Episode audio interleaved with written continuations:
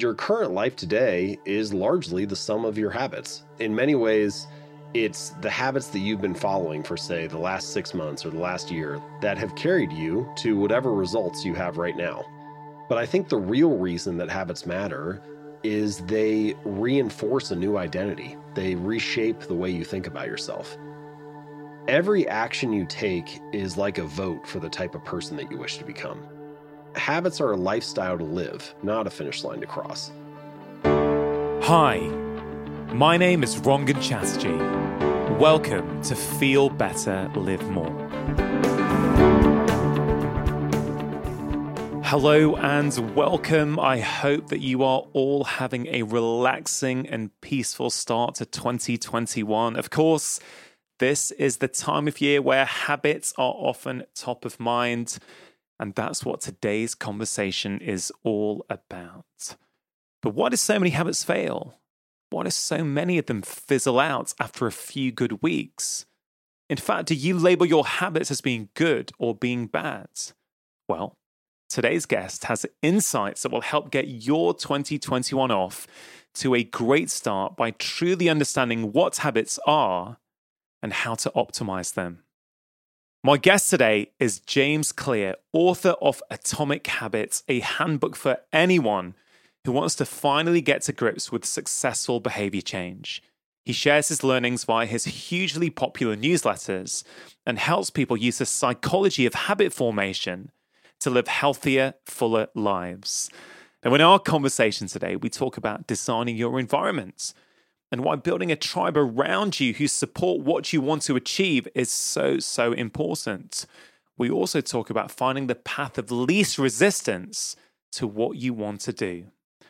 And when it comes to good versus bad habits, James says that the more important question is whether your habit is truly effective or not. This is a great idea to think about, and I think you're going to enjoy learning about it during the conversation today.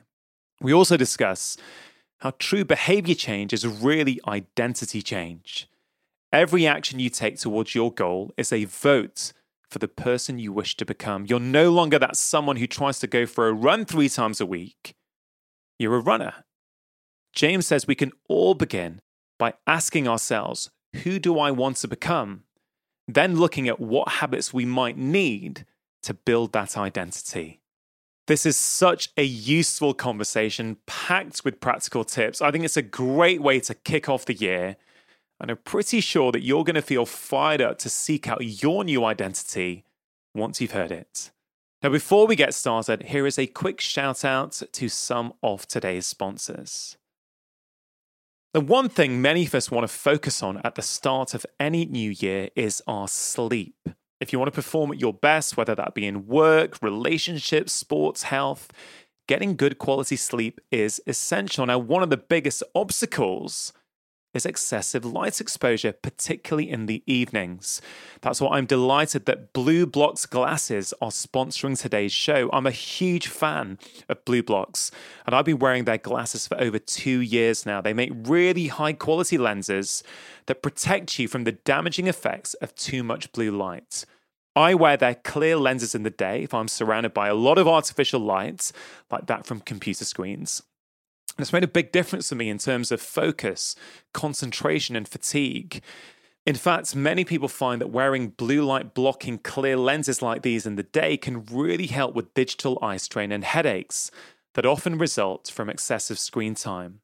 I myself also have a prescription pair of their red lens glasses, which I wear in the evenings if I'm going to be on my laptop or phone, and can definitely notice a difference in the quality of my sleep. I've been really impressed with their glasses, so much so that my wife and children also have their own pairs.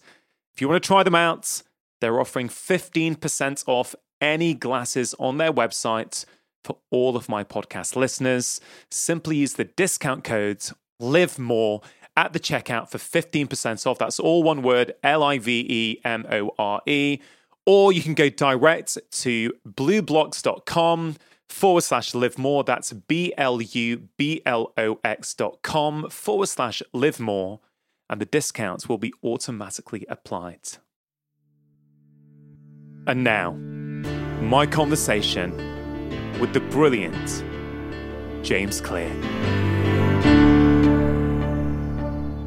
Well, just this morning, I started to revisit your book in anticipation of this interview, which frankly I've probably wanted to do since I read it about two years ago when it came out. Uh, so, hey, it's, it's an absolutely fabulous book, and it doesn't surprise me. Uh, that it sold so many copies, over a million copies, I believe, uh, around the world so far. Um, I mean, how does that feel to you?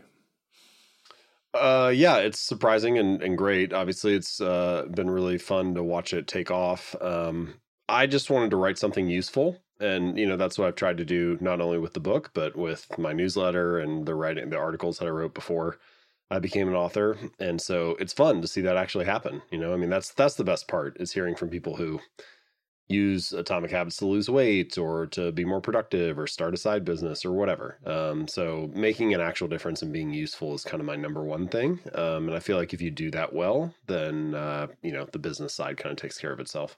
Yeah, no, absolutely. I think it is very useful, very practical, super well researched. Um, you know, if you were writing the book now, based upon all the interviews you've done over the last couple of years, based upon all the podcasts you've been on. I mean, is there anything that's coming up that you wish you'd put in the book? Yeah, there are a couple, probably two things I would pick that if I could uh, add them or redo it, I would I would adjust that. The the first one's kind of a small thing is just talking more about timing, like when the right time is to insert a habit into your daily routine or something. You know, you can imagine like the morning is often a good time for many people because they have control over that hour you know like we all have the same 24 hours in a day but each hour is not equally under your control like the hour from 6 a.m to 7 a.m it might be just up to you how to use that but the hour from 11 a.m to noon maybe you're at work or you're you're under under the demands of your boss or you know running errands or whatever so uh, talking a little bit more about timing you know for some people building a meditation habit at 7 a.m. makes a lot of sense. But if you have young kids, your four year old doesn't care that you're trying to meditate then. Um, so, so there's there's something to be said there. I think could be sp- expanded upon. And then um, the big one though is you know I wrote I think it's chapter 10 in the book talks about the influence of social environment on your habits, the influence of family and friends. Yeah. And so I knew that it was important in the sense that I wrote a chapter about it, but that's the one topic that since the book has come out, I think is even more important than I realized. Um, if you really want to get a habit to stick for the long run, the social environment plays a huge role. And in fact, if you look at many habits that we do stick to for 20 or 30 or 40 years, there's often a very strong social component. Um, things like, uh, you know, say you move into a new neighborhood and you walk outside and you see your uh, you see your neighbor mowing their lawn or trimming the hedges and you think oh i need to i need to mow the lawn you may stick to that habit for as long as you live in the house and partially it's because you want to have a clean lawn but mostly it's because you don't want to be judged by the other people in the neighborhood and so it's actually the social expectation that gets that habit to stick and that's true for all kinds of tribes that we're a part of uh, whether it's the people we work with or um, the people that we live around or the volunteering that we do, whatever it is, um, all those tribes, large and small, have a set of social expectations for how to act and what's normal. And those social norms often influence which habits we stick to in the long run. Yeah. I mean, absolutely. We have something in the UK that's called social prescribing at the moment, which is really taking off. And it's this idea that as doctors, instead of asking a, a, patient, an individual patient, to try and make changes by themselves. We try and tap them in to a local group where they're already doing that behavior. A, a classic example is something called Parkrun, which is, you know, transforming the health of the UK. Do you know? Are you familiar with Parkrun? No, I haven't heard about it. But yeah, Parkrun is it is basically every Saturday in local parks, people get together to run a 5K or walk a 5K. But you do it together um, they've got a motto that I, think it's something like "No one comes last." Um, hmm. So there's always a tail walker to be the very last person in. It's very supportive, and it really it's transformed my relationship with running because I rock up until the pandemic every Saturday with my son, and I know all I have to do is is arrive at the venue. Once I'm there, whether I'm tired, whether I'm not feeling it, I will end up completing 5K. And, you know, as doctors, we're really starting to learn actually that the way we've been advising people to do things is potentially a little bit short sighted and not helpful in the long term. Yeah, that's a great example. I think the punchline for me usually comes down to you want to join a group, to join a tribe where your desired behavior is the normal behavior. Yeah. Because if it's normal in that group, it's going to become very attractive and natural for you to stick to it. Because our be- behaviors are not just something we do um, from a practical standpoint for ourselves, they also are signals to the people around us. And by finding tribes where your desired behavior is the normal behavior, the good habit that you want to build becomes a signal to those other people hey, I get it. I fit in. I'm part of this. I belong. And belonging is one of the deepest needs that we all have. And if you have to choose between, I get the habits that I want to have, but I don't really belong, I don't fit in, I'm kind of cast out, or I'm going against the grain of the social norm, or I have habits that I don't really love, but I get to fit in and I belong.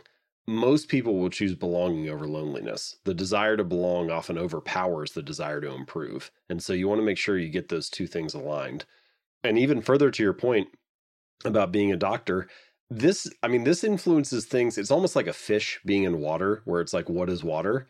You know, like when you go to the hospital or go to see patients, you could wear a bathing suit, but that would be weird, right? So instead, you wear a white lab coat or a suit and tie or whatever. Like, we don't dress that way. We we have a habit of which clothes we put on, largely because that would be it would violate all the social expectations and norms for what it means to visit someone in a hospital or what it means to go to the doctor.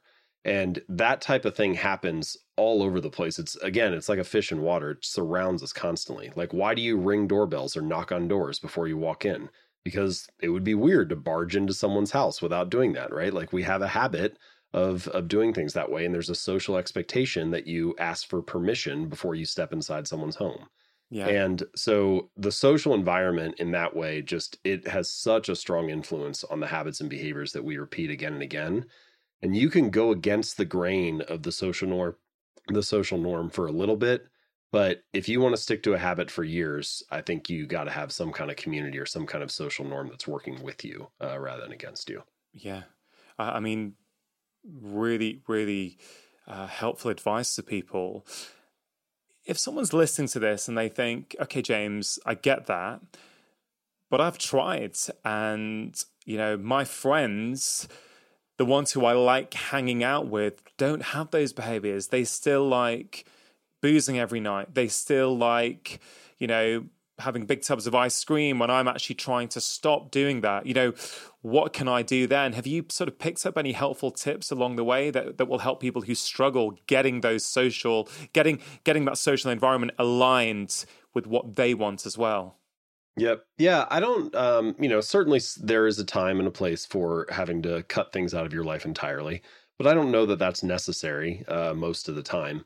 I do think for many habits, you need at least some kind of, uh, we can call it like a sacred space where it can happen, uh, where you're not actually f- going against the grain of things. Like, let's say that you want to start doing yoga consistently or start running consistently.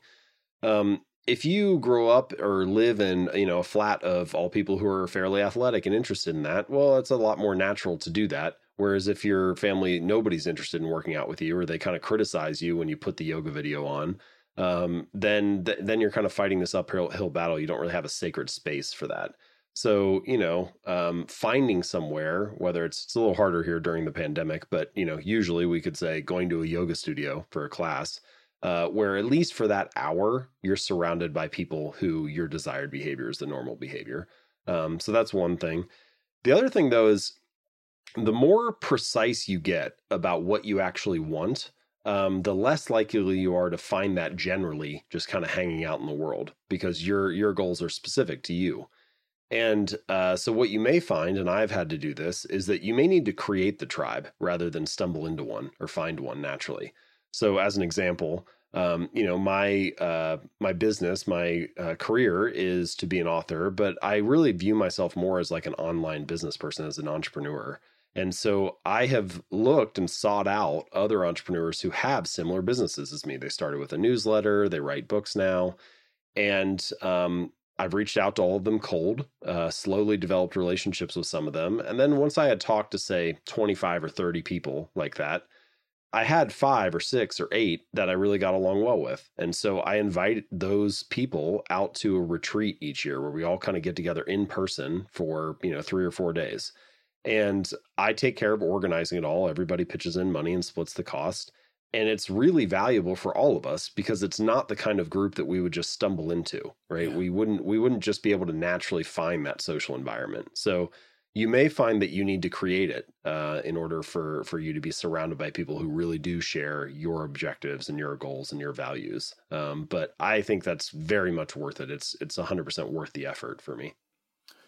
Yeah, I mean it's a great example to share, and you, you did mention the pandemic, and I guess in some ways that has presented new opportunities. So what I mean by that is yes I can no longer go to my yoga class, for example. But actually, there's a litany now of uh, Zoom yoga classes, and you can probably, through social media, through the internet, find actually sort of trial out until you find your perfect tribe, which may even be meeting on a daily basis.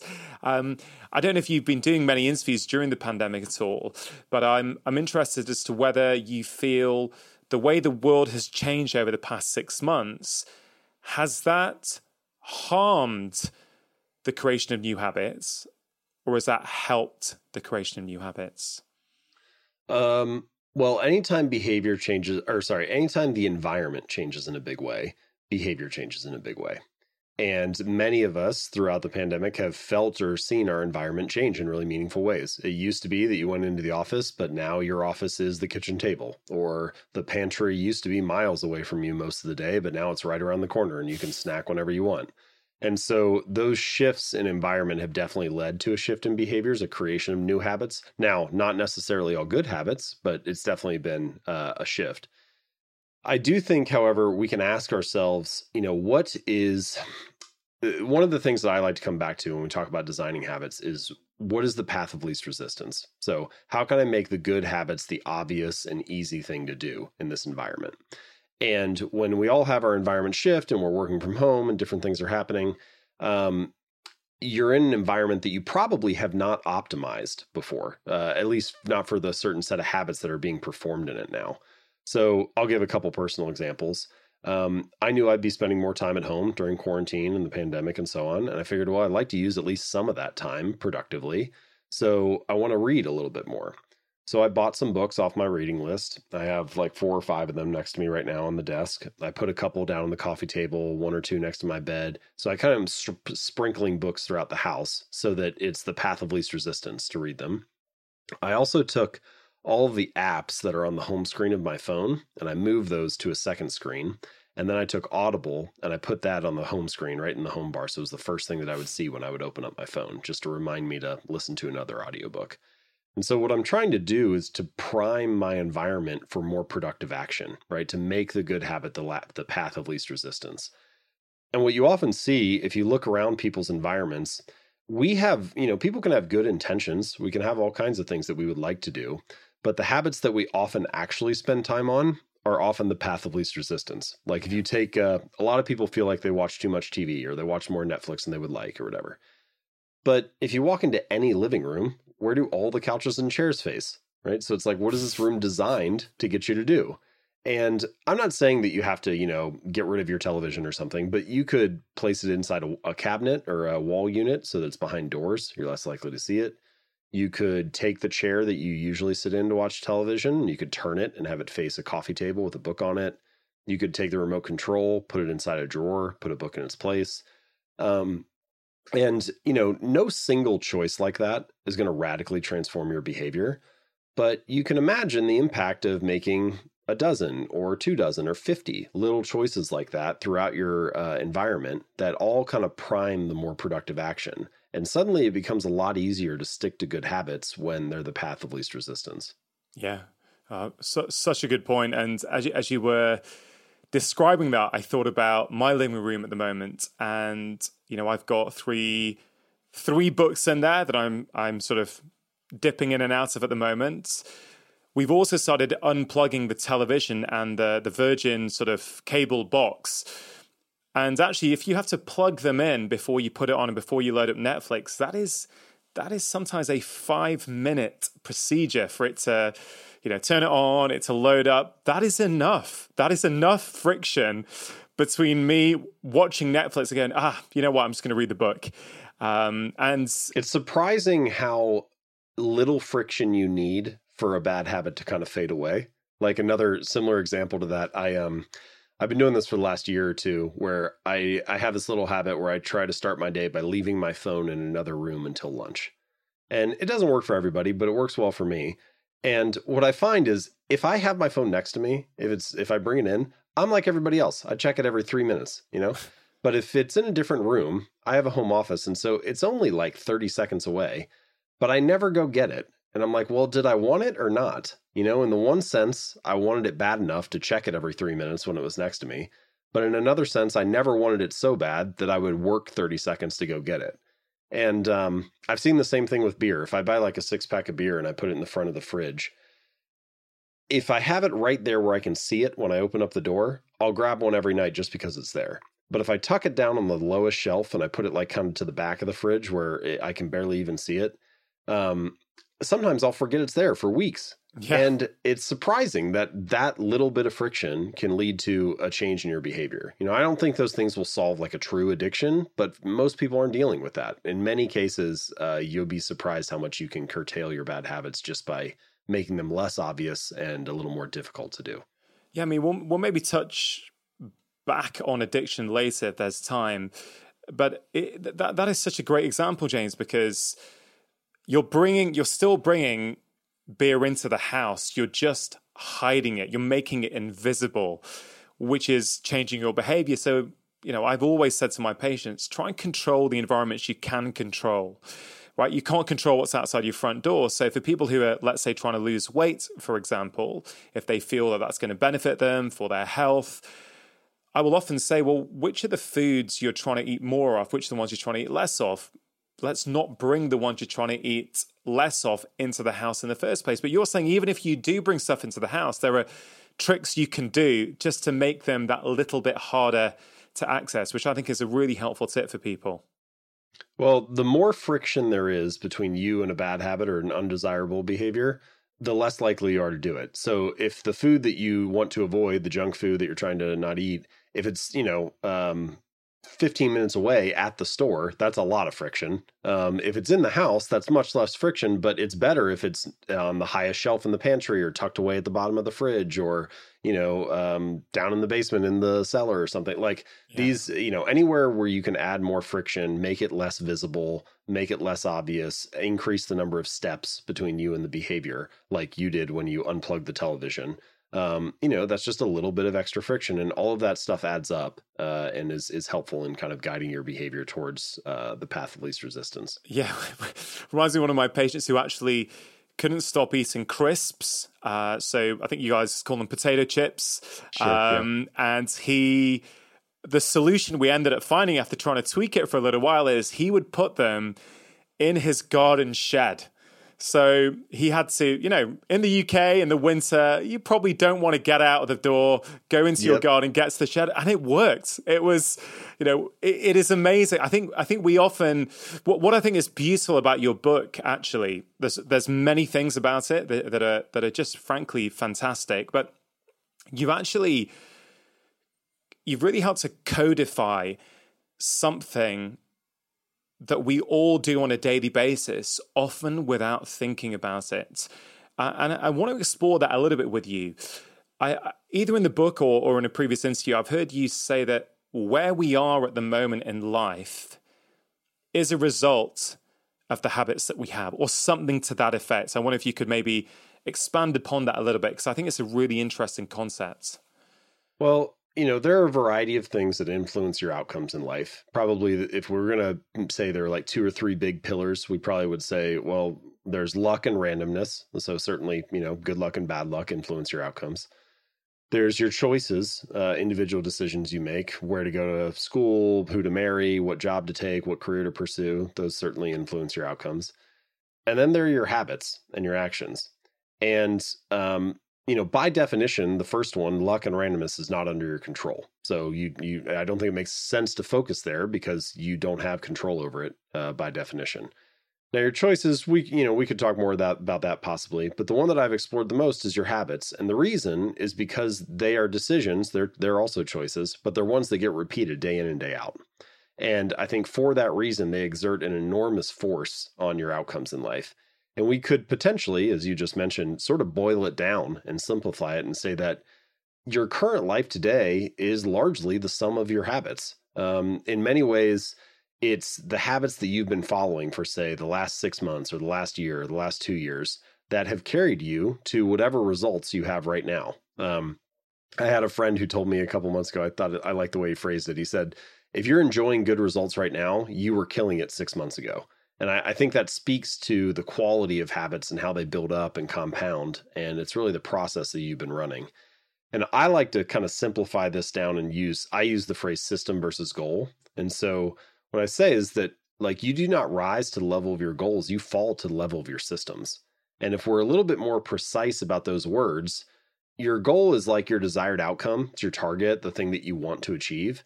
But what is your system? Your system is the collection of daily habits that you follow. And so each little habit is kind of like a gear in that overall machine. And if you optimize your habits, you're optimizing your system and you naturally uh, fall to whatever that level of result is, to whatever the system is running toward. If there is ever a gap between your goal and your system, if there's ever a gap between your desired outcome and your daily habits, your daily habits will always win. It doesn't matter how good your intentions were, it doesn't matter what you hope to achieve, it's what your habits are carrying you toward. And so the kind of the great irony of all of this is we also badly want better results in life. You know, we also badly want to make more money or to reduce stress or to find love or to be more productive. But the results are actually not the thing that needs to change. It's the system that precedes the results. It's the habits that precede the outcome. So it's kind of like fix the inputs and the outs the outputs will fix themselves. Why is it that we don't sort of intuitively get that. Why is it, you know, classic case, January the 1st every year, where it's okay, complete lifestyle overhaul, um, get to the gym three times a week, eat completely perfect whole foods, you know, don't bring any sugar in the house. And it lasts for about two weeks or three weeks at the most for, for many people. And then if they're not seeing results, you know, there's something, isn't there, in the human psyche that actually we we judge the success of our habits maybe a little bit too early, I guess. I really like what your friend said about how you are now is what you were doing six months ago. That's it's such a beautiful way to think about it. But but what's going on there with human psychology that we sort of we don't quite see it? Yeah, I, I don't know that I have a perfect example or uh, answer, but I, a couple things that come to mind. Like one is that I think at a very deep fundamental level, at like a biological level, humans are goal-seeking organisms. Um, you know, like in to some sense, in some degree, maybe it's subconscious, but you have a goal of finding food and water. You have a goal of seeking shelter. And it's the objective of satisfying your thirst that motivates you to take action. So we kind of I feel like it's probably wired into us at some deep level to uh, have goals and results, and so because of that, we have a tendency to kind of over focus on on that um, when it is applied to say the modern world and not to like just our our physical existence. Um, the other challenge, and I think modernity just kind of magnifies this or accelerates it, is that whether it's the daily news cycle or social media, it tends to be very results focused. It tends to be very results oriented. So, you know, you're never going to see a news story that says something like, man eats chicken and salad for lunch today, right? It's only going to be a story when it's like, man loses, you know, all this weight. Or uh, it's only, we only hear about the Broadway play once it's a hit, not when it's being written, right? We only hear about the um, successful team after they've won the championship, not while they're training in the off season. And so, the results of success are often highly visible and discussed, and the process of success is often hidden from view. And uh, for that reason, I think we tend to overvalue results and undervalue the process that you know precedes it, the all the the work that comes before. So I think, you know, society tends to be very outcome oriented and results oriented. And um, certainly results matter. And this is, this again is like one of the little ironies or kind of competing tensions of this. I'm not saying that results don't matter, they do. But people who focus only on results win one time. People who focus on systems win again and again. And so the place that you want to focus is on building better habits and developing better systems, um, not necessarily achieving a particular outcome. Yeah. Yeah. So much for people to reflect on there, I think. Um, you know, if we think about habits, and, and often we call habits good or bad, and it's really interesting because I think, I think sitting underneath habits in the book. And, and I really, it's funny, I, I, read the book when it first came out. Uh, I actually quoted uh, some of your book in my third book, which just came out in America, which you may not have seen yet, but I quote. Oh, thank you. Uh, not at all. I quote one of your lines in the conclusion there. Um, Congrats, by the way. Finishing any book is a huge project, so congratulations. Yeah. You've you've done three. Yeah, and I've, i submitted my fourth manuscript last week, so I'm barely still alive and functioning actually. But um, I like the uh, I like the phrase that I think Sam Harris used it, where he said, um, "Writing a book is often like having a baby, except bloodier." it's like yeah, it's you know it's quite a battle. My my PA said to me last week. She's she said, "Ron, I thought you'd finished in June." I was like, "Yes, so did I. I thought I was done." She goes, "I'm just on the final bit now." But you know, June bled into July, into August, into September. Um, but you know, as I revisited it this morning, and I haven't looked at it for, for maybe over 12 months actually, right? So it was it was really nice uh, to revisit it, and I've actually been prompted to maybe put it into my living room and make it one book that I reread now from start to finish. But it's really interesting to me that although on the surface it's about habits, what strikes me is actually it's really about awareness, and what you're really doing is helping shine a light on people as to how they're spending their time. What are they doing? And actually, I don't know how spiritually inclined you are, but actually, there's a real spiritual component to the book I found because you're helping people, you're actually helping us understand ourselves better. And I think mm. that's one of the most powerful things that any of us can give another human being is the ability to understand themselves. Yeah, thanks for saying that. I think um, you know behaviors this is I, I, think one of the common myths about behavior change. People say um, oh you know behavior change is so hard it's so difficult to change habits whatever. The truth is we're changing all the time. Uh, one of the primary functions of your brain is to change your behavior whenever the environment shifts or whenever the context shifts. So you're very capable of change and you're kind of doing it constantly. However in order to change in an intentional way in order to be in control of that change and not just having it happen to you I think you have to start with some kind of awareness. So the point that you just made about the book is actually about self-awareness. It's actually about understanding yourself better. It's actually about seeing some of the behaviors that you're usually blind to. Um, that I feel like is an essential first step if you want to be in control of that process in any way. A lot of people feel like they're the victim of their habits, but I think if you want to become the architect of them, you need to have some kind of self awareness. You need to be able to identify what am I actually doing right now? What is the truth of the situation?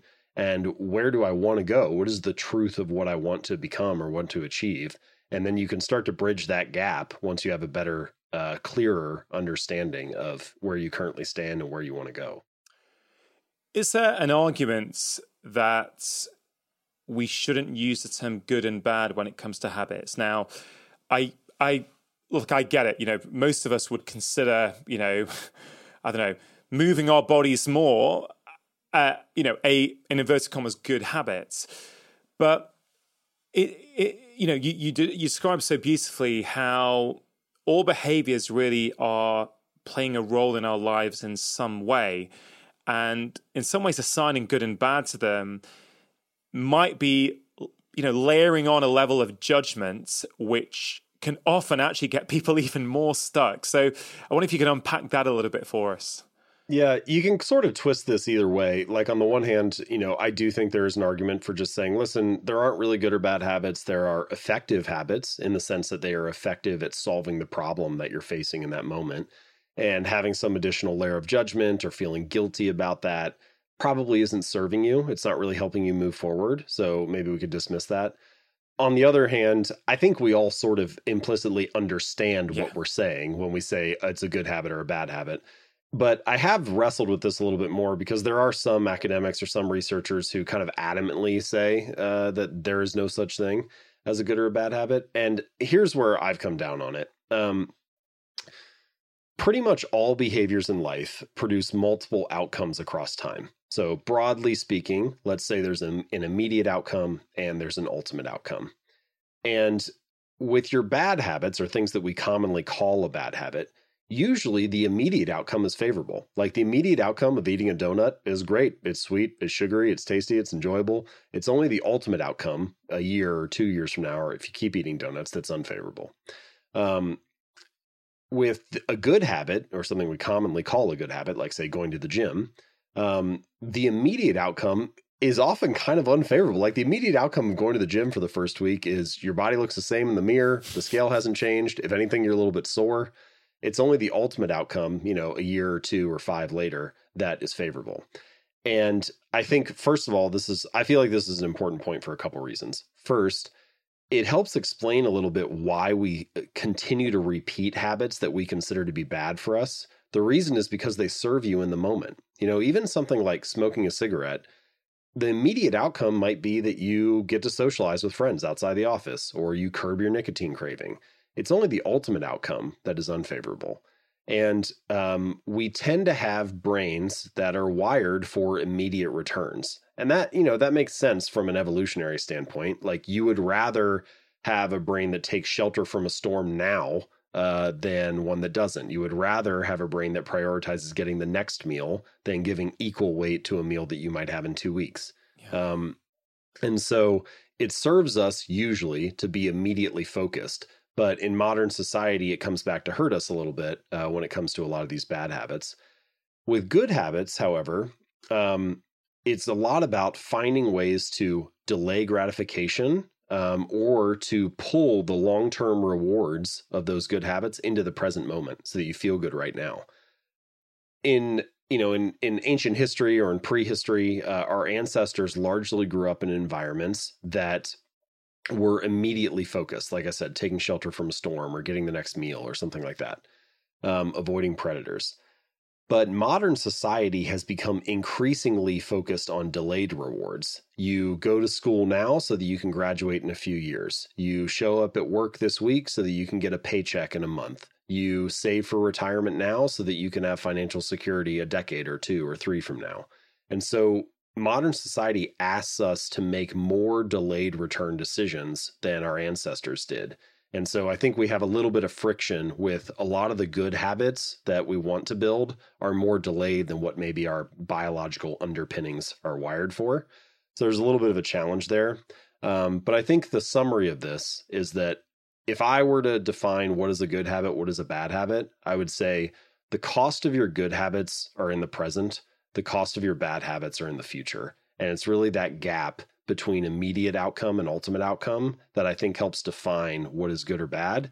Your good habits are the ones that serve you in the long run. Your bad habits are the ones that don't serve you well in the long run. And um, that I think is a, you know, maybe a simplistic way of viewing it, but it kind of gives us a clean division for how most of us actually use the word in conversation. Yeah, I really like that. And I think it just, I think the way you've come down there is it's really helpful because I think sometimes we can in science and academia sort of get a bit lost sometimes in terms of what technically is something, you know, how can we define it? And of course I understand the value in that, but it also has to be translated for the layman in terms of well what does that mean for me you know and there's and I, value in being precise but there's more value in being useful and so I would rather be I would rather have a useful definition than a precise one. Um, and uh, this is maybe one example of that. Hey, you're preaching to the converted. I, I'm all for things like that. It's about you know you know, you wrote a book, you you come up with these concepts. You write. I've got to say, I want to talk about your newsletter at some point. It's, it is just a brilliant newsletter, and it, guys, if oh, you, thank you, I would encourage anyone to sign up for it. Uh, the three two one newsletter. It's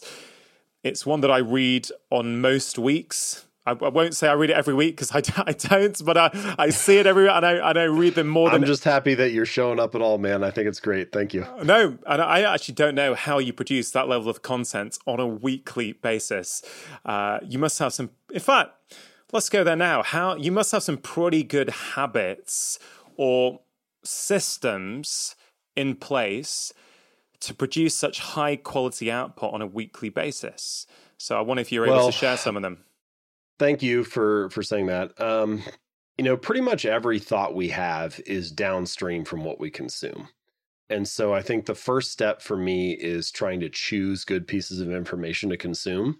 Um, almost all of my like reading is kind of like fuel for me. The way that I think about it is um, I had this this little challenge, this little uh, challenging point in my career where after about a year or two, my audi- my audience had started growing, and I thought, oh, people are paying attention now. Now I need to be really good, you know. And so I thought, well, if I just spend more time writing, then that's how I can make it even better. I'd need to put more effort in. But actually, I think it ended up making it worse because what I didn't realize is that if I don't have good ideas to write about, I don't need to write more. I need to read more. And so it's kind of like driving a car, and reading is like filling up the tank with gas. Uh, and writing is like going on an adventure and going on a journey and getting somewhere. And the point of having a car is not to just stay at the gas station and fill it up with gas all day. Like you're supposed to actually go somewhere. So if you only consume, that's not beneficial. But if all you do is try to drive and put stuff out, um, then at some point you run out of gas. And so I need a balance between the two. Um, I get that in a couple different ways. Uh, trying to select good books to read, of course, is you know a big part of that. But I've found Twitter to be really useful. I've spent what probably would be considered an unreasonable amount of time uh, curating my Twitter feed.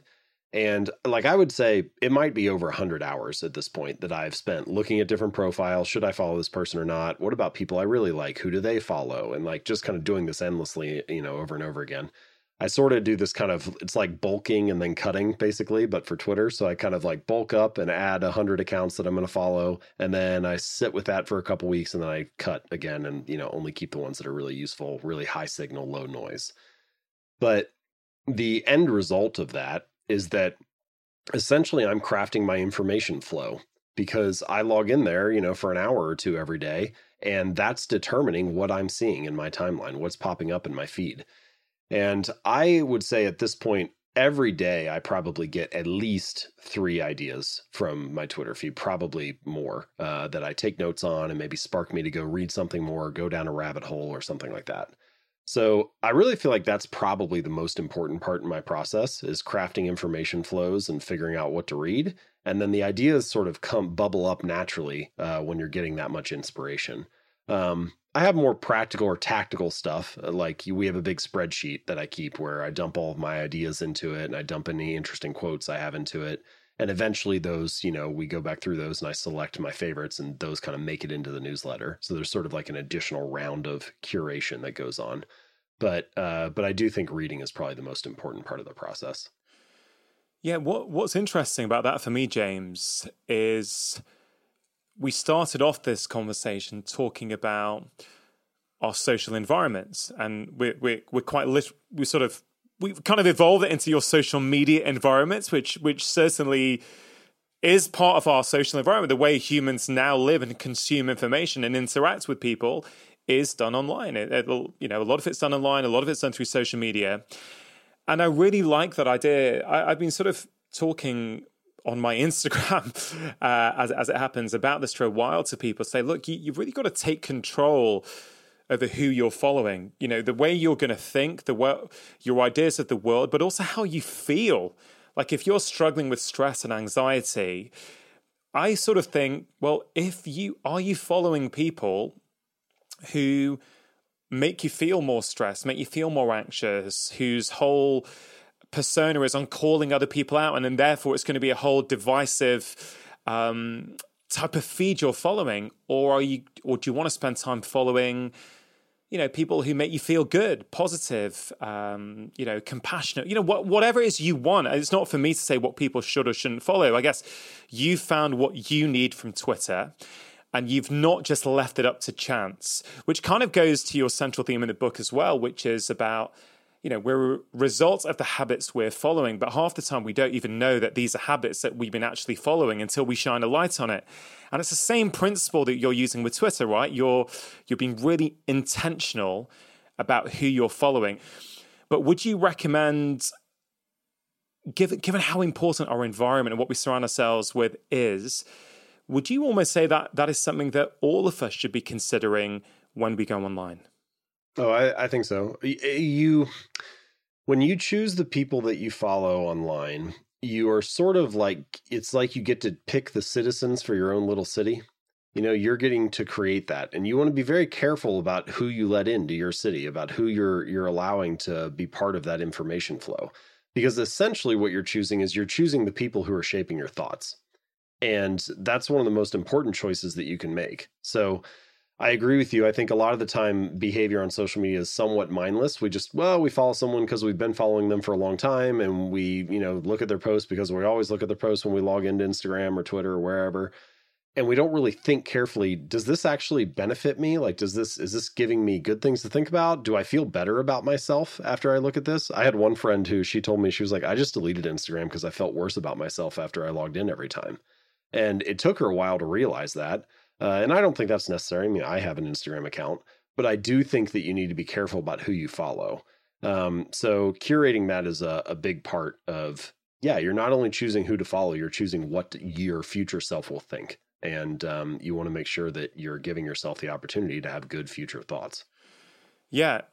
I don't know if you've seen the social dilemma that's come out recently on Netflix. Um, I haven't seen it, but I know Tristan and have been familiar with his work for a little while. Yeah, I mean, it's. I, I, certainly think it's one of the most important documentaries I've seen in a long time. It definitely warranted me plugging in, uh, waiting for the box to load for five minutes before I could press play on that. But it, it really has made me think, and you know, we've not spoken about identity yet, and I really want to. I really want to get into that. But what was interesting about the social media algorithms and the way they were explaining it in the documentary is that actually they're actually changing the way that we think and therefore changing the way that we behave. And if, if we really take that, put that at the forefront of our minds, if the people you follow and the algorithms, which are then tracking that and then feeding you more content, have the potential to change how you think and then how you behave, well, what could be more important than curating your online world intentionally? One thing I was doing before, I think it makes a difference. On Instagram, when you follow someone, you can actually go in and actually um, add them to a close friends list. And uh, that's what I started doing. Maybe there's 10 or 20 people. They're not all close friends, but I've added them to close friends list because I'm like, I really like these people's content. I actually want to see their content when they post it. And that's, that's, that, again, it's just another practical thing that I think it helps people take control a little bit. Yeah, I would agree. It's uh choosing information flows, social media being probably one of the primary ones for all of us is a, a huge crucial thing for kind of shaping your future thoughts. Now, Jason, but you've got these four laws, these these four laws of change, of, of behavior change, I guess. And I wonder if we could go through them. I guess we've touched on a couple of them in sort of passing so far. But before we start that, I wonder if you could define what a habit is, what an atomic habit is, and then we can maybe sort of expand upon these four laws.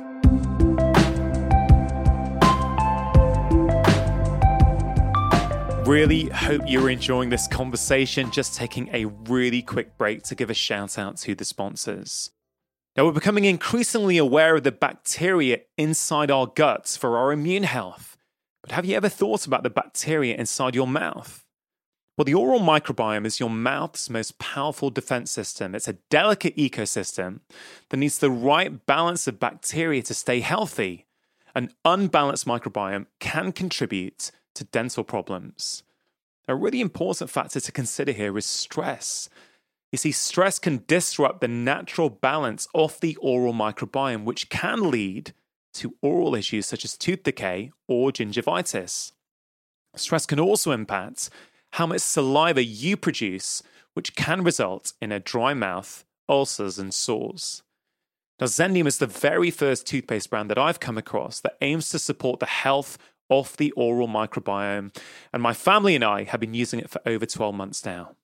It uses natural enzymes and proteins that aim to increase the numbers of good bacteria, which protect your mouth naturally and reduce bad bacteria to protect it against dental problems. Zendium are offering a 20% discount for listeners of my podcast, which you can access at zendium.co.uk forward slash live more. That is www.zendium.co.uk forward slash live more. Now, nutrition is important for so many aspects of our health and well being, not just our physical health, but our mental health as well. Now, ideally, everyone would get all of their nutrition from real whole food. But what I've seen time and time again is that many of us struggle to consistently do that. That is why I do like high quality whole food supplements like Athletic Greens. Now, Athletic Greens make one of the most nutrient dense whole food supplements that I've ever come across. It contains vitamins, minerals, prebiotics, and digestive enzymes, and I myself take it regularly. If you want to start off 2021 the very best way and take something each morning as an insurance policy to make sure that you are meeting your nutritional needs, I can highly recommend it. For listeners of my show, if you go to athleticgreens.com forward slash live more, you can access a new special offer where you get 10 free travel packs with your subscription. You can check it out at athleticgreens.com forward slash live more. And now back to my conversation.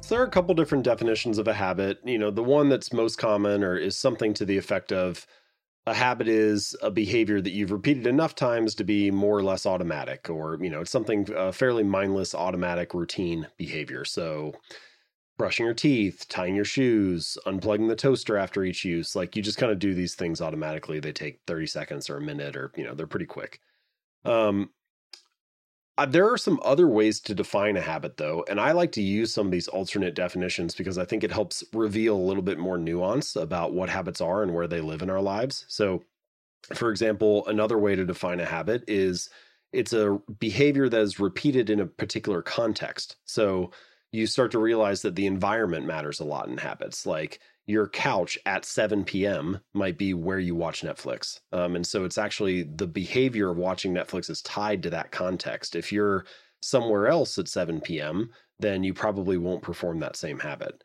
And so you start to realize how much your behavior is linked to the environment or the circumstance around you. Uh, a third definition of a habit, which I really like, um, Jason Hreha, who's a behavioral scientist, he has something where he says something to the effect of habits are solutions to recurring problems in your environment. And what I like about that is it speaks to habits serve a purpose. They are effective at solving some kind of problem. And if you start to unpack that a little bit more, you see that there can be quite a variety in the habits that people build. For example, you finish the workday and it's like 6 p.m. and you're exhausted and tired from a long day of work. Well, in a sense, that's a problem that your brain needs to solve. And one person might solve that problem by playing video games for an hour. And another person might solve it by smoking a cigarette. And a third person might solve it by going for a run. And you can see pretty quickly that there are some solutions that are more effective or optimal or healthy than others. And I think the question to ask yourself, you know, early on when you're a child, you inherit these solutions. You kind of inherit, you soak up the habits that you see role modeled by your parents or your friends or whatever experiences that you happen to have in your narrow sliver of the universe. But what are the odds that the habits that you inherited from your childhood, the experiences you had, and the things that you saw done are also the optimal solution to the, the problems that you face? Yeah. It's very unlikely that whatever you happen to stumble across is actually the optimal way to do it. And if you realize that, then you come to discover that as you become an adult and you're more in control of your habits and your environment, it becomes your responsibility to assess what are the problems and challenges I face repeatedly, the things that I'm trying to solve, and what would be a better way to do that? What are the optimal solutions? So it's not your fault if you inherited uh, unhelpful habits or unproductive habits, but it is your responsibility to try to figure out how to adjust those and how to improve those in some meaningful way. Yeah. All right. So that's kind of a, my long definition of what is a habit. Um, now, what is an atomic habit? I use the phrase atomic because I, I think it has three meanings and all three kind of apply to building better habits. So, the first meaning of the word atomic is tiny or small, like an atom. And that is part of my philosophy. Habits should be small and easy to do and not very difficult and convenient. The second meaning of the word atomic is the fundamental unit in a larger system. So, atoms build into molecules, molecules build into compounds, and so on. And we mentioned this earlier, but your habits are kind of like the fundamental unit of the overall system that you run. Each one's like a little gear in the overall machine. And collectively, you put all those little units together and you end up with your daily routine or your lifestyle. And then the third and final meaning of the word atomic is the source of immense energy or power. And I think that if you combine all three of those meanings, you make changes that are small and easy to do, and you layer them together like units in a larger system, you can end up with some really powerful results. And those three kind of different meanings of atomic, I think if you apply those to building better habits, you can end up with a really powerful system of better habits and behaviors. And so that's kind of where the phrase atomic habit came from and how I feel uh, or think about using it uh, in that context. Yeah. Wow. No, thanks for that. Really, yeah, really useful way to think about habits. Um, so trying to think about habits through the lens of health, let's say, meditation is a practice that many people struggle to do consistently. Many people have the the desired outcome of I want to meditate, I want to be a meditator. I read about all these benefits, but I just can't do it. And I wonder if it might be useful to try and unpick why it's difficult, but through the lens of those four laws. I wonder if you'd be game for that to see if we can maybe to make it super practical for people? Yeah, sure, of course. Uh, let me just give a summary of the four laws first, and then we can uh, kind of dive into using that example. So, if you want to have it stick, you kind of roughly have four different things that if you can get them working for you, uh, they're sort of like levers. And if they're in the right positions, building good habits is easier. And if they're in the wrong positions, you're kind of fighting an uphill battle. So, uh, the first thing is you want to make your habits obvious. Um, most habits are preceded by some kind of cue. And so, you want the cues of your habits to be obvious, available, visible, easy to see. The easier it is to see or get your attention, the more likely you are to stick with the habit uh, or perform it. The second one is to make your habits attractive. Um, if you want your habits to be motivating, if you want them to be compelling, uh, then you need it to be attractive in some form.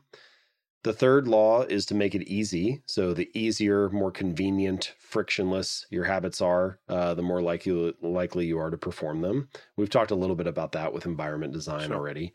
Um, and uh, the fourth and final thing is you want to make it satisfying. So, the more satisfying or enjoyable a habit is, the more likely you are to stick with it. Now, not every behavior in life is satisfying or rewarding, right? Sometimes things have a cost or a consequence. Sometimes they're fairly neutral.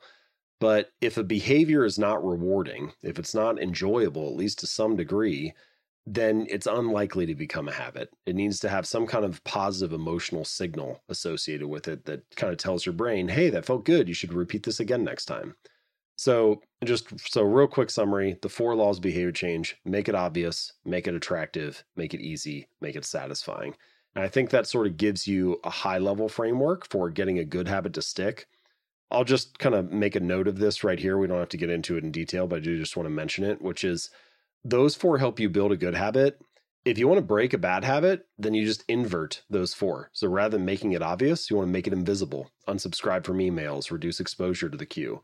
Um, rather than making it attractive, you want to make it unattractive. Rather than making it easy, make it difficult. Increase friction, add steps rather than making it satisfying, make it unsatisfying, add some kind of immediate cost or consequence to the behavior. So that's like the high level view for breaking a bad habit. Uh, and obviously, the book goes into many more examples of like how to do each of those, but um, we can talk about the how to apply it to, to meditation now. Yeah. So someone's listening to this or watching it on YouTube and they go, right, okay, I'm bought in, going to get James's book, I'm going to start a meditation practice where should I begin? Um, how would you advise them using your sort of framework of these laws? So usually, if I if I say, okay, we got to start in some place, what's the first thing I should do? I actually typically recommend what I call the two minute rule. And the two minute rule is part of that third law, which is making it easy. Um, and the two minute rule says take whatever habit you're trying to build and scale it down to something that takes two minutes or less to do. So do yoga four days a week becomes take out my yoga mat or meditate for you know 15 minutes a day becomes meditate for two minutes. Um, and sometimes i say that and people resist it a little bit because they're like okay you know i know the real goal isn't just to take my yoga mat out right? And i know i'm actually trying to do the workout. So this is some kind of mental trick then like why would i fall for it basically? And i get where people are coming from but so I have this reader. His name's Mitch, and uh, he lost a bunch of weight. He's kept it off for over a decade. But for the first um, six weeks that he went to the gym, he had a rule for himself where he wasn't allowed to stay for longer than five minutes. So he'd get in the car, drive to the gym, get out, do half an exercise, get back in the car, drive home. And it sounds ridiculous, right? It sounds silly. You're like, obviously, this is not going to get the guy the results that he wants. But if you take a step back, what you realize is that he was mastering the art of showing up right? He was becoming the type of person that went to the gym four days a week, even if it was only for five minutes. And I think this is a much deeper truth about habits that often gets overlooked, which is a habit must be established before it can be improved, right? It has to become the standard in your life before you can optimize and scale it up. And for whatever reason, we get very all or nothing with our habits. You know, it's like I have to find the perfect workout program or the ideal business plan or the best diet to follow before I can take a first step. And I can imagine in this um, meditation example, there are probably many people who are like, "Well, what is the best form of meditation?" Yeah. Like that would be one of the first first things they would ask themselves. And then they'd spend hours researching on YouTube and whatever. And you know, a lot of the time we put off action because we think I need to learn more. But usually the best way to learn is by taking action. And so the two minute rule kind of helps you overcome that tendency to have this like perfectionist spiral and research too much and encourages encourages you to just get started. So I think that's step number one is let's take meditation and let's just scale it down to something you can always do. We're just going to meditate for say 60 seconds. Um, and then we can start to apply some of the other laws. So let's say we've got the first law, make it obvious. Well, uh, there are a couple different things that you could make meditation obvious. You could, if you're going to do it on your phone, if you're going to download one of the meditation apps like Calm or Waking Up or Headspace or something like that, you could take that app and put it on the home screen, the way that I mentioned earlier in this interview about moving Audible there. So you can make it the most obvious app on your phone. If you don't care about that, or you're just going to do it like in your house or in a room or something, um, you need to figure out where is that going to occur. So this is one of this is something I mentioned in the book. I think it's in chapter 5. I talk about implementation intentions. Yeah. And implementation intentions are when you state your intention to implement a particular behavior at a certain time in a certain place on a certain day. So it's like when do I meditate? I meditate on Mondays at 7 a.m. in my guest room or whatever. You know, like you just, you have to have a space where that actually happens and um, maybe you have a meditation pillow so you've set that up and that's all you know the environment the space is primed. You know it could be just in the corner of your living room or something but there needs to be some space where that habit lives um, and it's very clear when and where to do it. A lot of people feel like what they lack is motivation but what they really lack is clarity. Um, they lack a very clear understanding of when and where the habit's going to live. So honestly, I think just those two things. So that's the first law, make it obvious, deciding when and where it's going to occur. And the, and the third law, make it easy, um, scaling it down and just doing it for 60 seconds or two minutes or whatever.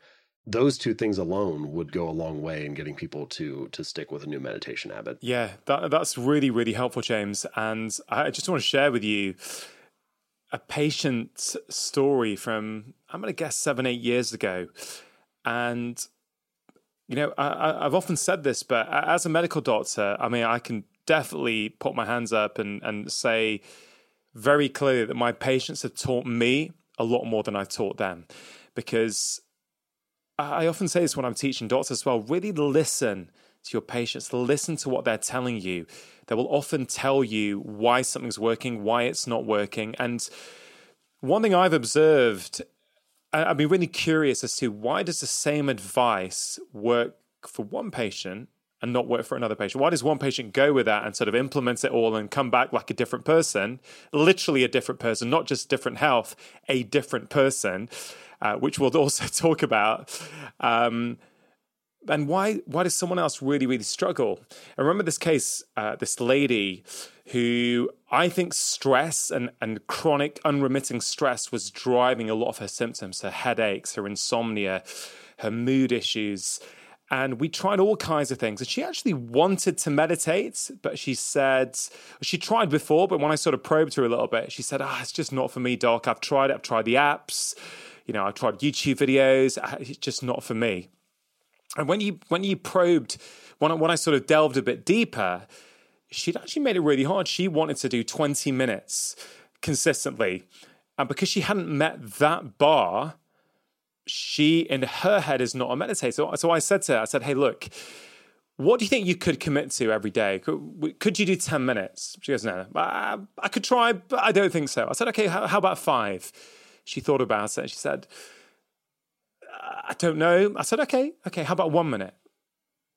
She said, well, yeah, I could do one minute, but will it make any difference? I said, well, hold on a minute. Let's just make a commitment here, right? So I, and actually, you know, was a lot of uh, a lot younger as a back then. And I said to, I tell you what, whatever you commit to doing, I will also do it.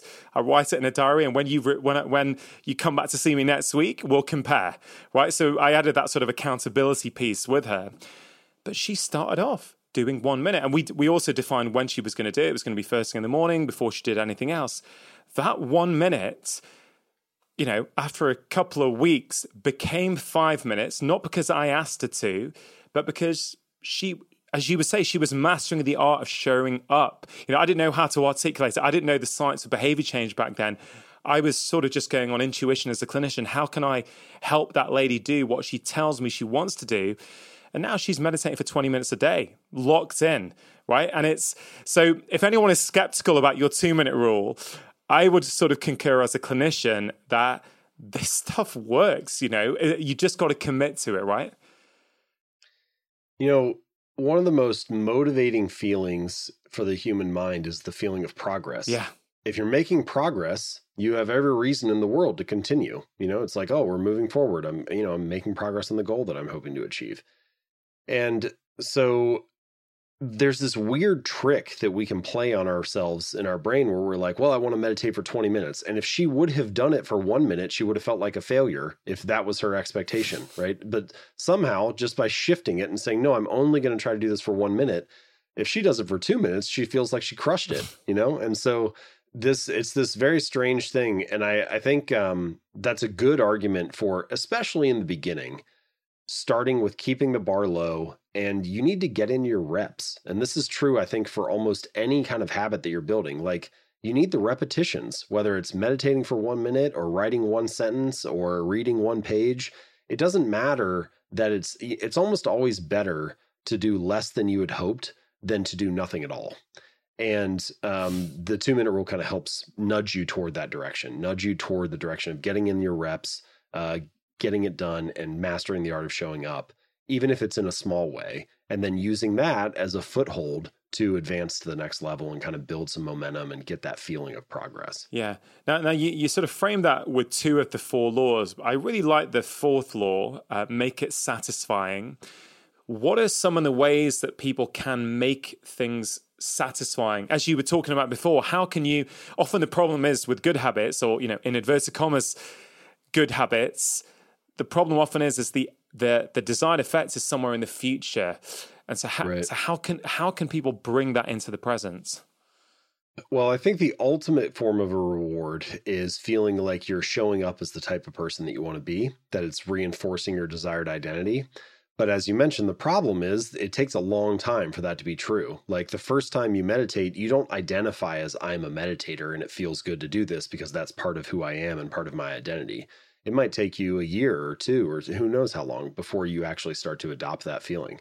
I mean, I didn't identify as an author until I actually had a published book. Like even when I was writing it, I didn't feel like I was an author.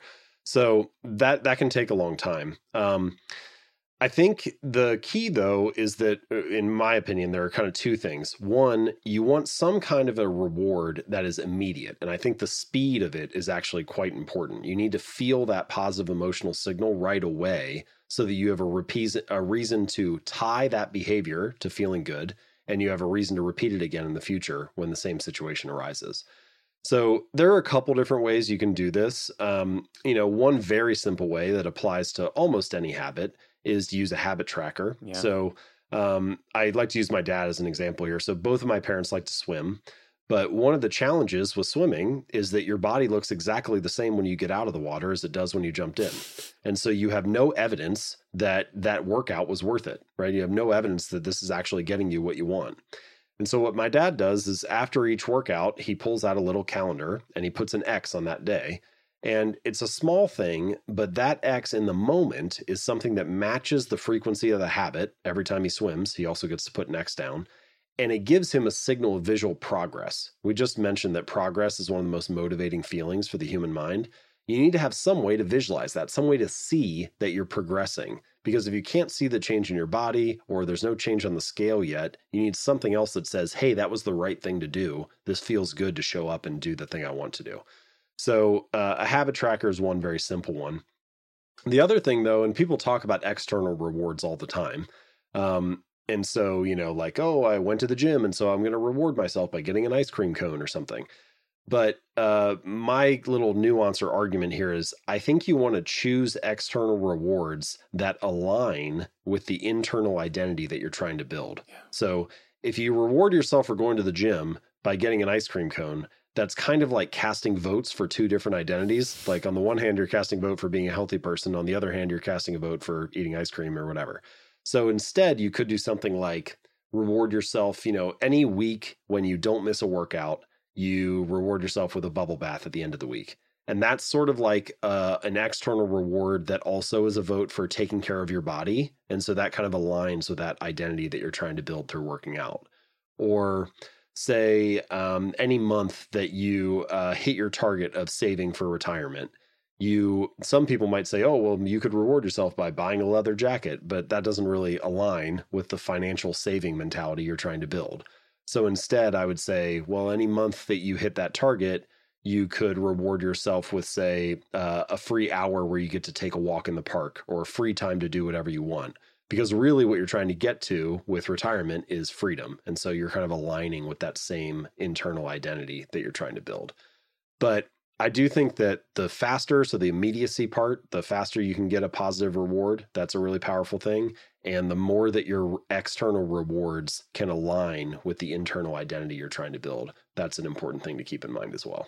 Yeah, I mean, we we at home use uh, tick charts on the wall to try and get that sort of progress going. So my wife, me, my two kids, we we've all got a tick chart on the wall. We've chosen you know this is this is basically what my last book was about where we've chosen a mind hearts uh, a mind body and heart health snack a day. So something for your mental health something for your physical health something for your emotional health. They all take under five minutes. And my kids do them initially at least to get their tick right? So that was actually the motivator for them to do it. And i think what you said there about the speed at which you um, get the reward i think that's really important because i found that often the kids sometimes if they would forget to put their tick and I say, oh, you know, you can do it at the end of the day when you're back from school, you can put your ticks on. You start to lose the connection, right, between mm. behavior and reward. And I wonder for you, James, like I've heard I've heard you say in a previous interview that you know, when you when you send out your weekly newsletter, you know within an hour you're starting to get replies and you're getting that feedback. So you've you've got that loop going oh, i've done something i start to to to hear and experience how that's impacting people. How did that go for you when you were writing a book which obviously takes a long time and you're not getting that immediate reward? Did that make it harder to stay focused and to stay motivated Definitely. I think, you know, sort of the the topic that we're kind of circling right now is basically like immediate feedback or having some kind of yeah. having feedback loops in your behavior and how those influence your actions. And so you're right, you know, whether you post a tweet and you kind of start seeing likes trickle in, you know, within the first few minutes, or whether you send out a newsletter in my case and you get replies within an hour, those feedback loops are very fast and very motivating because it feels good to get that um, to get those signals of feedback those signals of progress and that's enough to get me to show up again the next day and like let's work on next week's article or let's work on the next tweet or whatever um, but with writing a book, the feedback cycle, the feedback loop is so long. You one of the great challenges of writing a book is you sit down and work on something. It's this huge manuscript, 200 pages, 300 pages, whatever, and it's a total mess. And you work hard for eight hours, and it's just as much of a mess as when you started. There's nothing, and you have to continue to do that for like two years before it actually turns into something and like starts to congeal and clarify itself. Um, and I didn't realize that that was going to be such a challenge for me because Atomic Habits was my first book. But when I was in the middle of it, it was very hard. Um, and I didn't, I don't need a million people to read my work when I'm working on it, but I do need somebody to give me some feedback and say, hey, you're on the right path. And so eventually, the way that I solved that was by hiring an editor to send drafts yeah. to and just get a little bit of feedback from them and you know iterate on on my ideas. And that was really crucial because that first year was very hard for me. I felt like I was kind of lost. Um, I have another point that I want to add to this kind of feedback loop conversation, and it came up when you were you were mentioning something a minute ago. This is true it's it's feedback loops like that are powerful immediate feedback is powerful not only for solidifying good habits for kind of making us feel motivated and getting these signals of progress but it also will curtail bad behavior if you have a very immediate consequence or punishment to the behavior. So two of my favorite examples um, Donella Meadows, who's a was a great systems thinker and engineer, she had an idea where she said, uh, if we want to reduce pollution, any manufacturing facility that produces waste and like uh, lets the wastewater out into the river they should be required to take up water for their facility downstream so that the very first uh, place that feels the effects of the pollution is the place that is producing it yeah. um, another one that i really liked apparently boeing when they were working on their planes and they first made the switch i think this is in the 1990s when they first made the switch from a fully manual wing to one that was fully software driven, the engineers who designed the software were required to be on the first test flight. And it's such a partially that's because they wanted to test some things, but it's such a great alignment of incentives. You know, yeah. like you better get this right because you're going to be the one who pays the cost. And um, the more, those are two just beautiful examples of immediate feedback loops, in this case, an immediate consequence and the faster that consequence or reward is delivered, the more immediately it's associated with a behavior, uh, the more likely it is the behavior is going to change. And this is something in Atomic Habits, I refer to this as the cardinal rule of behavior change, which is behaviors that are immediately rewarded get repeated, behaviors that are immediately punished get avoided. And it's really the speed that is kind of the key factor there. It's such a it's such a brilliant point, and I started thinking about climate change and I started thinking about, you know, we're, we're trying to, society is trying to encourage all of us to reduce our use of plastic, um, recycle more. But actually, one of the problems, I guess, is that there's no immediate feedback loop. Whether you recycle or not, if you toss a plastic bottle away, you don't see it in the ocean. You don't see it in the fish's stomach. You, you, you probably live thousands of miles away from where that's actually happening. And so I guess not having that is actually a big problem when we want to make societal changes something.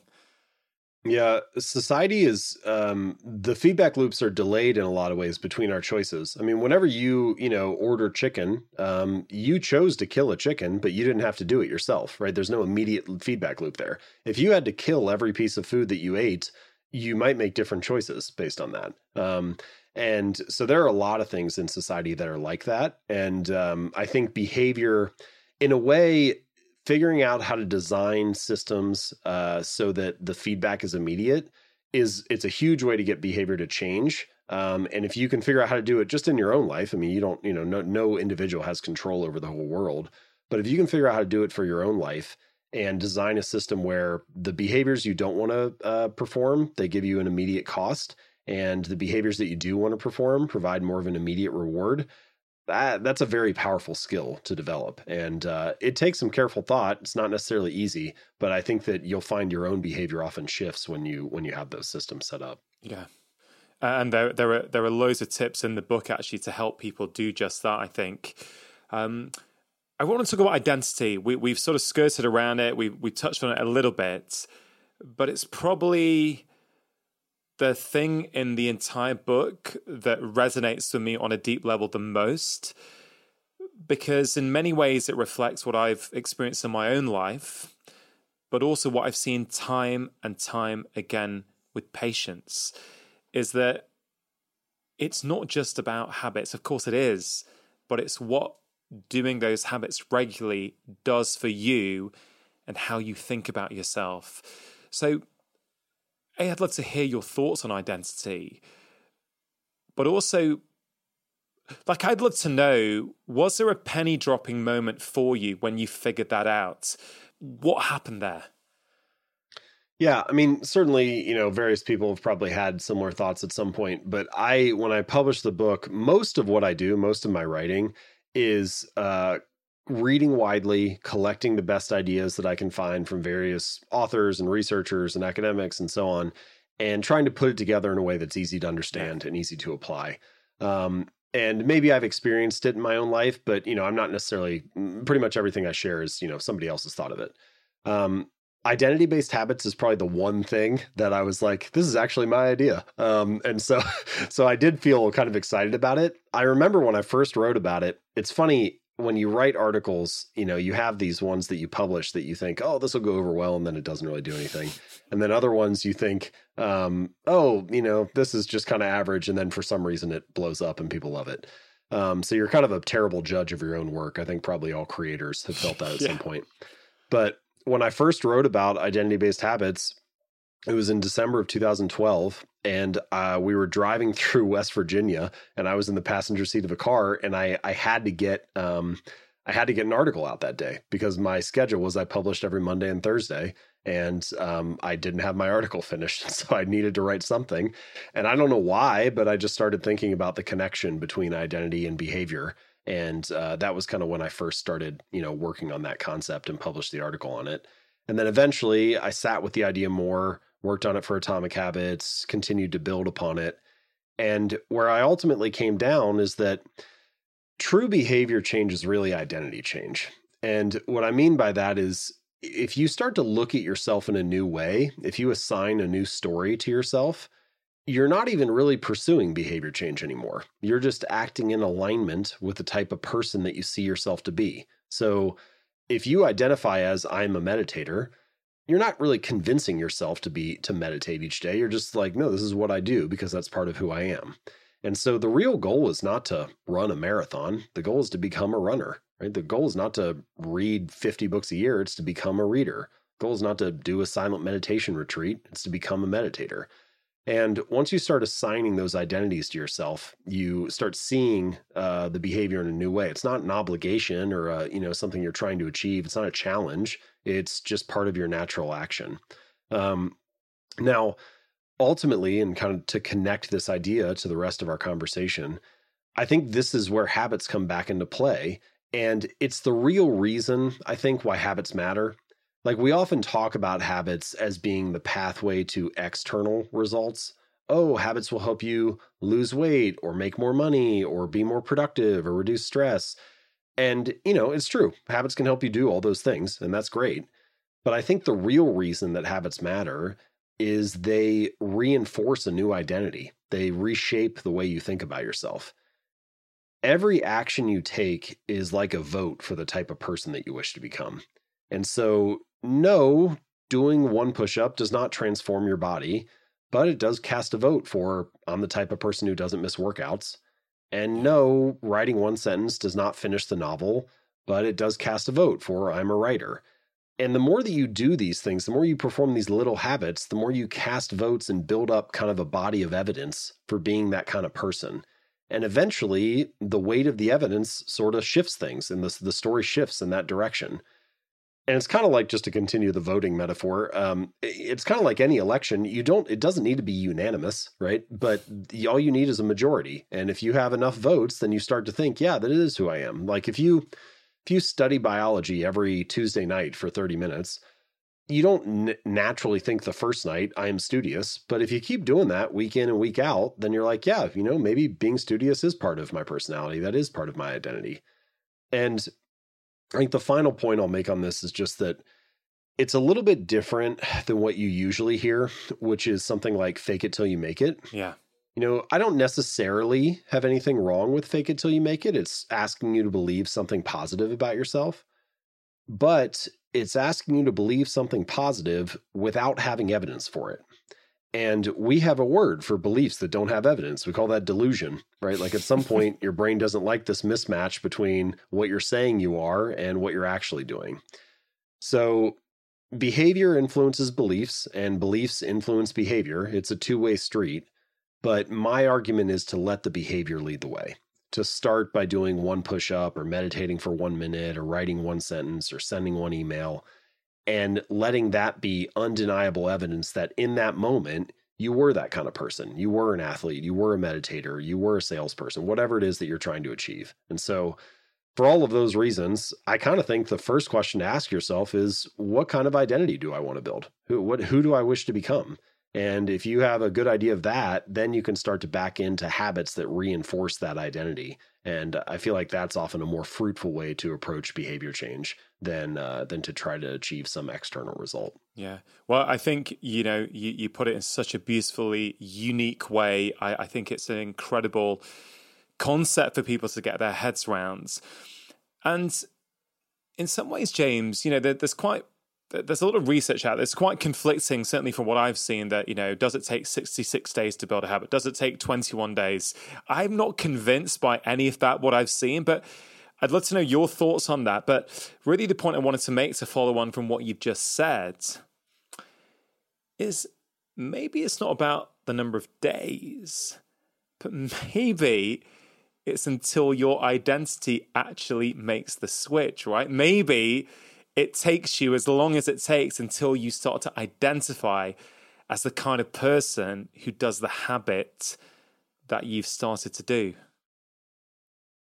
Yeah, you hear all types of different numbers 21 days, 30 days, 90 days. As you said, 66 days is a popular one right now. There was one study that showed that on average it took about 66 days to build a habit. But even in that study, the range was quite wide. Yeah. You know, if you pick something really simple and easy, like drinking a glass of water at lunch each day, that might be a few weeks. If you pick something more difficult, like going for a run after work every day, that might be seven or eight or nine months. Um, so I, I, don't think 66 really tells you very much. Um, I think the true answer, the honest answer to how long does it take to build a habit is forever, because if you stop doing it, it's no longer a habit. And the point that I'm getting to here is that habits are not a finish line to be crossed. You know, the, the problem with numbers like that is that people are like, oh, well, if I just do this for 30 days, then I'll be a healthy person. Or if I, you know, if I do this for 66 days, then I'll be productive. But the reality is, habits are a lifestyle to live, not a finish line to cross. And so that just, I think, reinforces this idea that you're looking for a small change, a non threatening change, a sustainable change, something you can make part of your new normal. And if you're willing to do that, if you're willing to integrate it into your lifestyle, then to your point, it's much more likely to become part of your identity at some point. Um, the things that you identify as are part of how you live. They're part of your daily routine. And so you're not just looking to like do them for a sprint. Um, you're looking to to make them part of the long run. So um, I think for all those reasons, I I focus less on the number of days uh, and more on uh, how can I build something into my lifestyle and make it part of my new normal. Yeah, no, brilliance. Uh, James, sort of coming towards the end of our conversation, um, one thing I think a lot about, and I, I, can't actually remember if you cover this in the books, I'd, I'd sort of be interested in your thoughts on this. I know for myself there are there are a few keystone habits. So it's it's a habit that if I do, the knock-on benefit to everything else is quite profound. It's it's it's I don't know, like a mega habit in some ways. It's if if that if that one gets in, everything else gets in. And is this something you've seen? Have you written about it? Is it is it something you've seen in the research? And and I'm sure you've had feedback from millions of readers since the book came out as well. Uh, I'd love to understand some of your thoughts on that. Yeah. So, uh, first place I ever saw the phrase Keystone Habit was in The Power of Habit by Charles Duhigg. And um, I like the idea. Uh, you know, the idea that you've got kind of these, I sometimes will call them like a meta habit. It's kind of like above all the other habits that, that come after it. And I, I've seen a couple, I have a couple in my own life. I've seen them with readers as well There are a few common ones. Um, you know, so like sleep is an interesting one. If you get a good night of sleep, then you kind of set yourself up for for the next day and getting it's very hard to perform other habits at your highest and best level if you're constantly running low on sleep. So that's that's an important one. Um, I always think for me personally, reading is a huge one. Um, and part of that is because as you go through life, life is dynamic. It's not static, right? The world is changing, circumstances change, your goals and uh, desires change. And that means that you face different problems at different times. But the value of reading is that that's a habit that if you stick with it, you can always just be reading a book that's relevant to what you want to achieve. And so, no matter what problem you're facing, you can read a book about it. If you want to learn how to be a better cook, you can read a bunch of books about it. If you want to learn how to launch a podcast, you can read a book about it. If you want to learn how to get in shape, there are tons of books about that. So, it doesn't matter where you're at in your life, reading is a habit that really serves you well. Um, and then for me, what I would consider my keystone habit is exercise. Um, you know, I'm interested in strength training, but I think any form of exercise could probably work. And what I find, and this is to the point that you just made, if I get the workout in, I get the benefits of the workout, the benefits of like the physical fitness, but a couple other things happen as well. The first is I tend to eat better on days that I would work out. You would think I could like, oh, I'll just be sloppy about it, but it's really if I'm not working out, then like my whole life kind of devolves and I start eating sloppy. But if I get in the gym, then it's like, well, I don't want to waste it, and so I eat I eat healthier. The second thing is that I tend to have like this post workout high, you know, where you're pretty focused and you can concentrate well uh, for maybe an hour or so. Um, I sleep better that night because I'm tired from the workout, which means I wake up the next day and I have better energy. And at no point was I trying to build better nutrition habits or focus habits or sleep habits or energy habits, but all those things kind of came as a natural side effect of just making sure I got the workout in. So I think an, a question you can ask yourself is just what are the things that I do on the day when things go well? And one of those is often your keystone habit. Like exercise is commonly listed, going for a daily walk is a common one, especially among creatives, just getting outside and moving yeah. a little bit. Um, if you talk to a lot of performers, comedians, or basketball players, or whatever, a lot of them will talk about visualization being one of their keystone habits. So they can get that in, then they tend to perform better when they step out onto the stage or onto the court. Managers and CEOs or high performers, probably physicians as well, probably talk about meditation as a common keystone habit. They get those few minutes in, then that kind of sets their day up for success. So you know, you can decide what it is for you, but those are some common examples of of habits that tend to pull the rest of your life in line. Yeah. Yeah. James, you you you literally have written such a phenomenal book that has gone into the homes and the the minds and hearts of certainly a million, but I'm sure many millions more over the coming years. Thank you for writing it. Thank you for thinking deeply. Thank you for writing the, the, the, email newsletter, which really is, I think, one of the best newsletters out there, certainly that I've come across.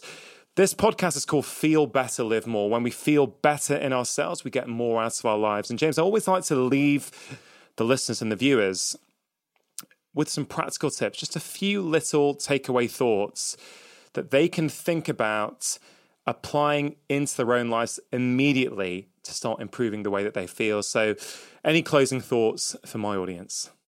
Yeah, I think we can summarize some of the key points that have come up throughout the conversation. So, first one, the two minute rule take your habits, scale them down to something it takes two minutes or less to do. You can apply that to pretty much any habit. So, that's a great way to make it easy to start. Um, environment design. We talked about making good habits the path of least resistance. So, what is the environment around you? You know, what are the things that you see first when you walk into the room or when you open your phone? Let's try to make prime the environment for productive action. Make the good habit the path of least resistance. We talked about social environment and how important that is. So, you want to join a group to join a tribe where your desired behavior is the normal behavior. And if you can't readily find those groups, then maybe you can create one the way that I did with, you know, creating some of those retreats for different authors and entrepreneurs. So actions like that, um, I think can really help. We talked a little bit about implementation intentions and the importance of choosing exactly when and where a habit's going to live in your life. So if you put sort of all of that together, what you end up with is all right, we're going to have a really small habit. We'll use a two minute rule for that. We'll use implementation intentions to figure out when and where we're going to insert that into our daily routine. we're going to uh, optimize the environment to make those behaviors easy and make them the path of least resistance. And then eventually we're going to look for other people who are like minded and who also share those values and principles. And I think if you can do those things, then you ultimately, one, have designed a better system uh, for, for habits and behavior. And hope, hopefully will be casting votes for your desired identity and reinforcing the kind of person you want to become. And so, you know, again, I mentioned one of the meanings of the word uh, atom or atomic is the fundamental unit in a larger system. And so you're just trying to do this, you know, one at a time, building up those little habits, creating a larger system, creating more power and momentum and energy to move toward that desired identity and re- reinforce the kind of person you want to become. So uh, hopefully you found some of those ideas useful. I think that's a good place to start uh, when trying to build better habits and change your behavior. James, brilliant advice, brilliant closing thoughts. Thank you for everything you do. Thank you for giving up some of your time today to come onto my show to talk. And uh, I look forward to the next book. Thank you so much. Really hope you enjoyed that conversation. As always, do think about one thing that you can take away and apply into your own life immediately. And want to take a pause right now and share this conversation with someone in your own network. You can send them a link to this episode and the personal notes. And this serves as an act of kindness, which has benefits not just for the other person, but for you as well. Now, if you're looking for some inspiration for the new year, my brand new book, Feel Great Lose Weight, is available to order now. It only came out a few days ago, but there are already over 65 star reviews on Amazon. I am so happy that so many of you have connected with the content in there. Yes, it is written around the topic of losing excess weight and improving our health. But the truth is that most of the ideas within the book are universal and will help you form new habits, understand your own behaviors better, and ultimately help you live a happier and healthier life. It is available as a paperback, ebook, or as an audiobook, which I am narrating. And here is a short clip to give you a little taste. Food manufacturers know that when you open that bag of crisps, it will be extremely hard to stop eating them, and that one chunk of chocolate can so easily lead to eating the whole bar. They know this happens because these foods have been deliberately built that way. This is how it works. Our brains are wired to uniquely respond to a few specific properties in food, including certain kinds of carbs, starch, sugar, protein, fat, salt, and the savory umami flavor which is found in foods like cooked meats, broths, and seaweed. When our food contains these flavors in certain combinations, the brain releases a chemical called dopamine. This dopamine has a powerful effect on our behavior and impacts the food choices that we make. In fact, once we've eaten these foods and experienced the bliss they provide, our brains will even release dopamine in anticipation of eating these foods again. I hope you enjoyed that little clip from the audiobook. If you go to the show notes page for this episode on drchatterjee.com, you can see all the international book links as well as learning more about James and his work. And new for 2021 from me is my bite sized Friday email called the Friday Five. It contains five short doses of positivity articles or books that I'm reading, quotes that I'm thinking about, exciting research I've come across, and so much more. I really think you're going to love it. The goal is for it to be a small yet powerful dose of feel good to get you ready for the weekend. If that sounds interesting to you, you can sign up at drchatterjee.com forward slash Friday 5. As always, a big thank you to my wife, Vedanta Chatterjee, for producing this week's podcast, and to Richard Hughes for audio engineering. Have a wonderful week. Make sure you have pressed subscribe, and I'll be back in one week's time with my latest conversation. Remember, you are the architect of your own health. Making lifestyle changes always worth it, because when you feel better, you live more.